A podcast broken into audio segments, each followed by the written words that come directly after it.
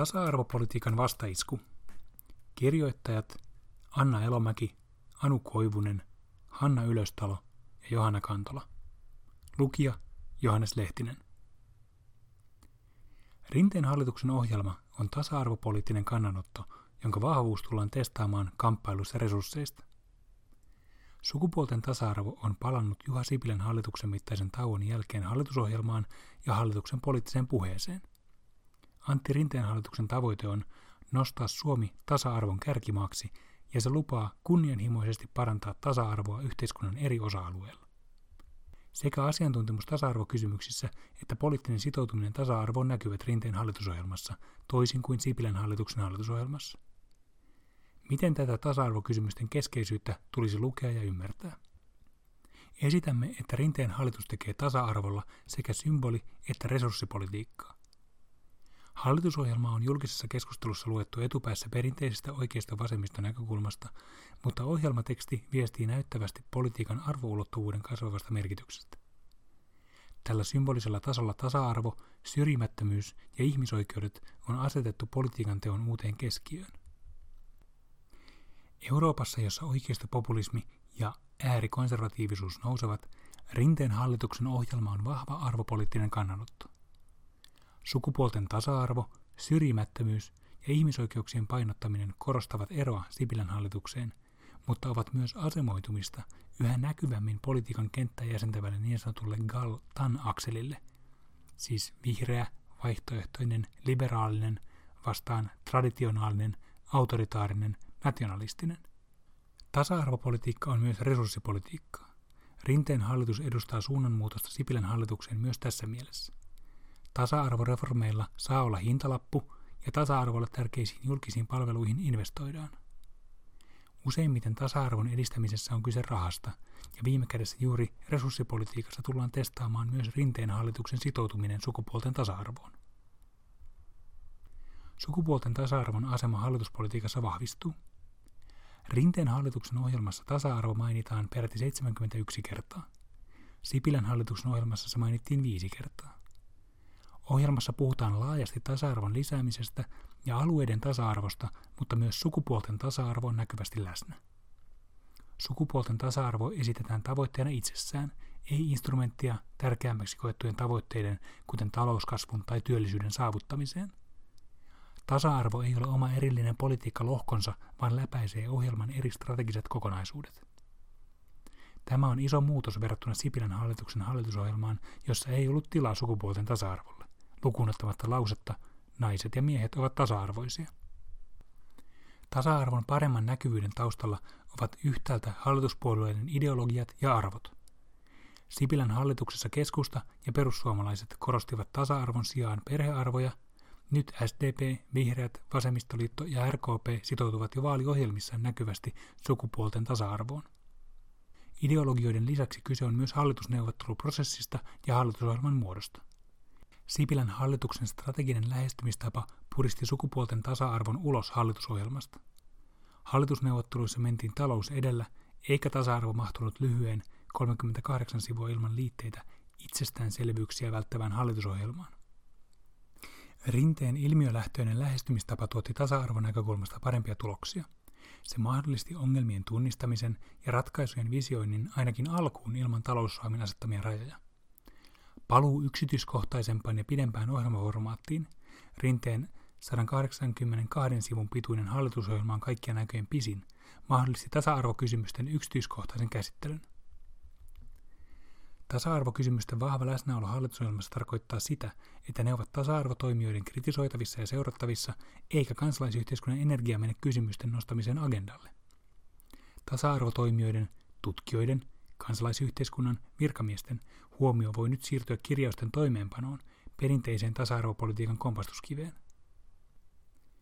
Toimeenpanon osalta huomio kiinnittyy myös työmarkkinajärjestöille annettavaan keskeiseen rooliin. Vaikka viime hallituskaudella työmarkkinajärjestöt nousivat täyttämään hallituksen jättämää tasa-arvopoliittista tyhjöitä, kuten Anna Elomäki, Paula Koskinen-Sandberg, Johanna Kantola ja Milja Saari kirjoittavat artikkelissaan Sosiologia-lehdessä 2 2019, ovat ne perinteisissä neuvottelupöydissä olleet tasa-arvolain uudistusten, samapalkkaisuuden ja perhevapaiden edistämisen jarruina. Sukupuolten tasa-arvolla on hallitusohjelmassa keskeinen symbolinen rooli. Paitsi että tasa-arvon teema viestii aktiivisesta resurssien uudelleenjaosta ja kutsuu kysymään, miten tämä eri politiikkalohdoilla toteutuu, se nousee yhdeksi keskeisistä muutoksen symboleista ja poliittisen kamppailun kohteista. Sukupuolta koskevat kamppailut ovat niin kansallisten kuin globaalien poliittisten kiistojen ja ideologisten kamppailujen ytimessä. Puhe gender-ideologiasta yhdistää erilaisia kansalliskonservatiivisia, uskonnollisia ja populistisia ryhmiä, joiden politiikan ytimessä on ajatus luonnollisesta sukupuolijärjestyksestä. Myös hallitusohjelman lupaus syrjimättömyydestä ja viitteet rasismin vastustamiseen ja eri vähemmistöjen aseman parantamiseen toimivat muutoksen symboleina. Kontrastina Sipilän hallituksen pyrkimykseen opastaa maahanmuuttajia suomalaiseen tasa-arvomalliin, Rinteen hallitusohjelmassa tasa-arvo-ongelmat ovat koko yhteiskunnan ongelmia. Minkälaisen muutoksen hallitusohjelma tuo tasa-arvopolitiikan takatalveen? Sukupuolten tasa-arvon näkökulmasta hallitusohjelman keskiöön nousevat uudistukset, jotka ovat aiemmin olleet merkittävien arvokamppailujen kohteena tai kaatuneet kiistoihin taloudellisista resursseista. Edellisillä vaalikausilla arvokamppailujen jalkoihin jäänyt translaki uudistuu, mutta jää keskustan vaikutuksesta puolitiehen. Sukupuolen moninaisuus ja seksuaalinen tasa-arvo on kuitenkin huomioitu useissa hallitusohjelman kirjauksissa. Naisiin kohdistuvan väkivallan poistaminen on suomalaisessa politiikassa ollut paitsi arvo, myös resurssikamppailun keskiössä. Väkivallan sukupuolittuneen ja valtaan liittyvän ulottuvuuden tunnistaminen on ollut erityisen haasteellista julkisessa ja poliittisessa keskustelussa. Nyt naisjärjestöjen pitkäaikainen tavoite, seksuaalirikoslain muuttaminen siten, että suostumuksen puutteesta tulee keskeinen raiskauksen määritelmässä, on toteutumassa. Naisiin kohdistuvan väkivallan yleisyys Suomessa tunnustetaan ja sen poistamiseksi esitetään useita keinoja, joiden toteuttaminen vaatii myös taloudellisia resursseja. Euroopan neuvoston yleissopimus naisiin kohdistuvan väkivallan ja perheväkivallan ehkäisemisestä ja torjumisesta, eli niin sanottu Istanbulin sopimus, astui voimaan Suomessa jo ensimmäinen 8.2015. Kuten monet kansainväliset elimet ovat todenneet, Suomen toimet naisiin kohdistuvan väkivallan ehkäisemiseksi ovat toistaiseksi olleet riittämättömiä. Rinteen hallituksen ohjelma ottaa merkittäviä askeleita Istanbulin sopimuksen toimeenpanemiseksi aikana, jolloin sopimus on vastatuulessa monessa oikeista populistien hallitsemassa Itä-Euroopan maassa. Viime hallituskaudella resursseihin, mutta myös arvoihin kaatunut perhevapaa-uudistus palaa odotetusti valmisteluun. Siinä missä Sipilän hallitus teki uudistusta talouden lähtökohdista käsin kustannusneutraalisti ja työllisyysvaikutukset edellä, nyt hoivan jakaminen ja muut tasa-arvokysymykset nousevat etualalle yhdessä perheiden hyvinvoinnin kanssa. Isille kiintiöityjä vapaita luvataan pidentää, mutta kompromissina keskustalle tärkeä, mutta naisten työurien ja taloudellisen aseman kannalta ongelmallinen kotihoidon tuki säilyy nykyisellään. Resurssikamppailuihin liittyy myös päätös palauttaa Sipilän hallituksen leikkauspolitiikan varjolla rajoittama subjektiivinen oikeus kokopäiväiseen varhaiskasvatukseen ja perua ryhmäkokojen keikennys. Sen sijaan maksuton varhaiskasvatus jää toistaiseksi pitkän tähtäimen tavoitteeksi ja tulevien kamppailujen kohteeksi. Kokonaisuutena arvioiden voidaan todeta, että siinä missä Sipilän hallituksen tasa-arvopolitiikka oli usein jälkikäteistä reagoimista yhteiskunnassa esiin nousseisiin sukupuolten epätasa-arvokysymyksiin, Rinteen hallitusohjelma sisältää useita tasa-arvon kannalta merkittäviä uusia avauksia ja sitoumuksen viedä vanhoja tavoitteita eteenpäin. Tämä on itsessään osoitus vahvasta sitoutumisesta tasa-arvopolitiikkaan, sillä viime vuosien merkittävimmät tasa-arvoa koskevat uudistukset, sukupuolineutraali avioliittolaki ja äitiyslaki, eivät ole edenneet hallitusten toimin, vaan kansalaisaloitteena. Arvopolitiikkana tasa-arvoa kannatetaan laajasti, mutta resurssipolitiikkana sillä on myös hintalappu. Abstrakteiksi jäävät resurssikirjaukset punnitaan julkisen talouden suunnitelmaa ja budjetteja laadittaessa. Tämä ennakoi poliittisia kamppailuja paitsi hallituksen ja opposition, myös esimerkiksi hallituksen ja kuntien sekä työmarkkinaosapuolten välillä. Talous ja tasa-arvo tullaankin asettamaan moneen kertaan vastakkain myös tällä hallituskaudella. Tasa-arvoisempaa talouspolitiikkaa. Hallitusohjelman talouslinja on tasa-arvon näkökulmasta selvä parannus edelliseen. Tasa-arvon näkökulmasta ongelmallisen leikkauspolitiikan sijaan luvataan uusia panostuksia sosiaalisen infrastruktuurin ja sosiaaliturvaan – Varhaiskasvatuksen lisäksi hallitus investoi vanhushoivaan. Julkisiin hyvinvointipalveluihin suunnatut lisäresurssit tukevat sukupuolten tasa-arvoa, sillä naiset ovat miehiä riippuvaisempia julkisista palveluista. Naiset joutuvat usein myös täyttämään julkisten palvelujen aukkoa palkattomalla hoivatyöllä. Panostukset hoivaan haastavat edellisen hallituksen politiikkaa kehystänyttä ymmärrystä julkisista hoivapalveluista leikattavana kustannuseränä. Vaikka rinteen hallitusohjelman tulonjakovaikutuksia ei ole vielä arvioitu sukupuolinäkökulmasta, pienimpiä eläkkeitä ja etuuksia korottavan ohjelman voi ennakoida kaventavan sukupuolten välisiä tuloeroja. Myös tässä on selvä ero edelliseen. Miehet hyötyivät Sipilän hallituksen vero- ja etuisuusmuutoksista keskimäärin naisia enemmän, ja valtaosa hallituksen politiikan häviäjistä oli naisia. Hallituksen sitoutuminen hyvinvointia ja tasa-arvoa edistävään talouspolitiikkaan kuitenkin testataan, jos työllisyys ei nouse odotetulla tasolla ja paineet uudistusten perumiseen ja menoleikkauksiin kasvavat. Sukupuolitietoinen budjetointi ja talousarvion sukupuolivaikutusten arviointi jäävät ohjelmassa yksittäisiksi maininnaiksi. Tämä on iso takaisku tasa-arvoiselle talouspolitiikalle, sillä ylimalkainen kirjaus Irallaan talousosiosta ei tarjoa riittävän vahvaa pohjaa sukupuolitietoisen budjetoinnin edistämiseen.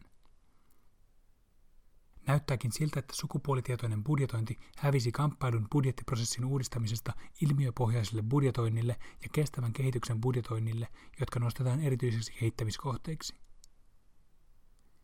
Suomi maailmalla tasa-arvoa viemässä. Sukupuolten tasa-arvo on perinteisesti ollut esillä Suomen kehityspolitiikassa.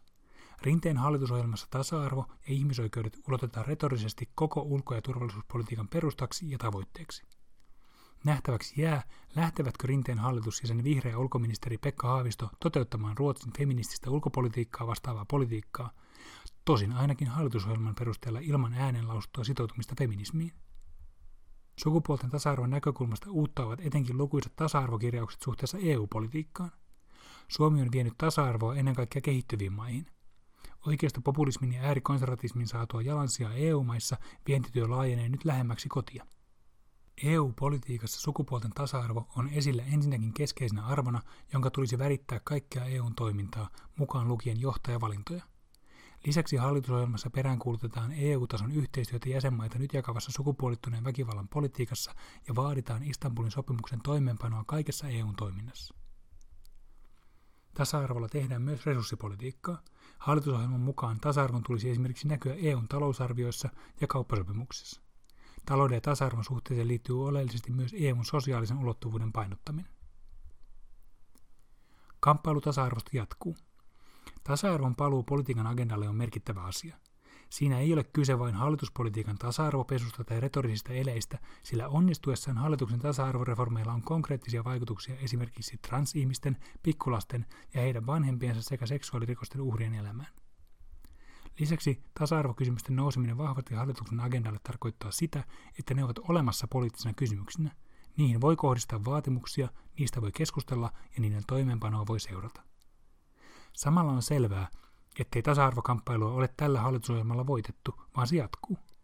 Tasa-arvoreformit maksavat, mikä ei miellytä toimijoita, jotka kyllä sitoutuvat tasa-arvoon arvona, mutta eivät ole valmiina edistämään sitä rahalla.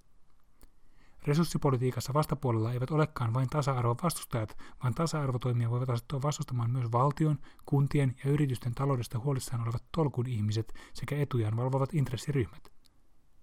Kamppailuresursseista voi vesittää uudistukset. Juuri näissä kamppailuissa testataan hallituksen tasa-arvopolitiikan vahvuus ja sen heikot kohdat.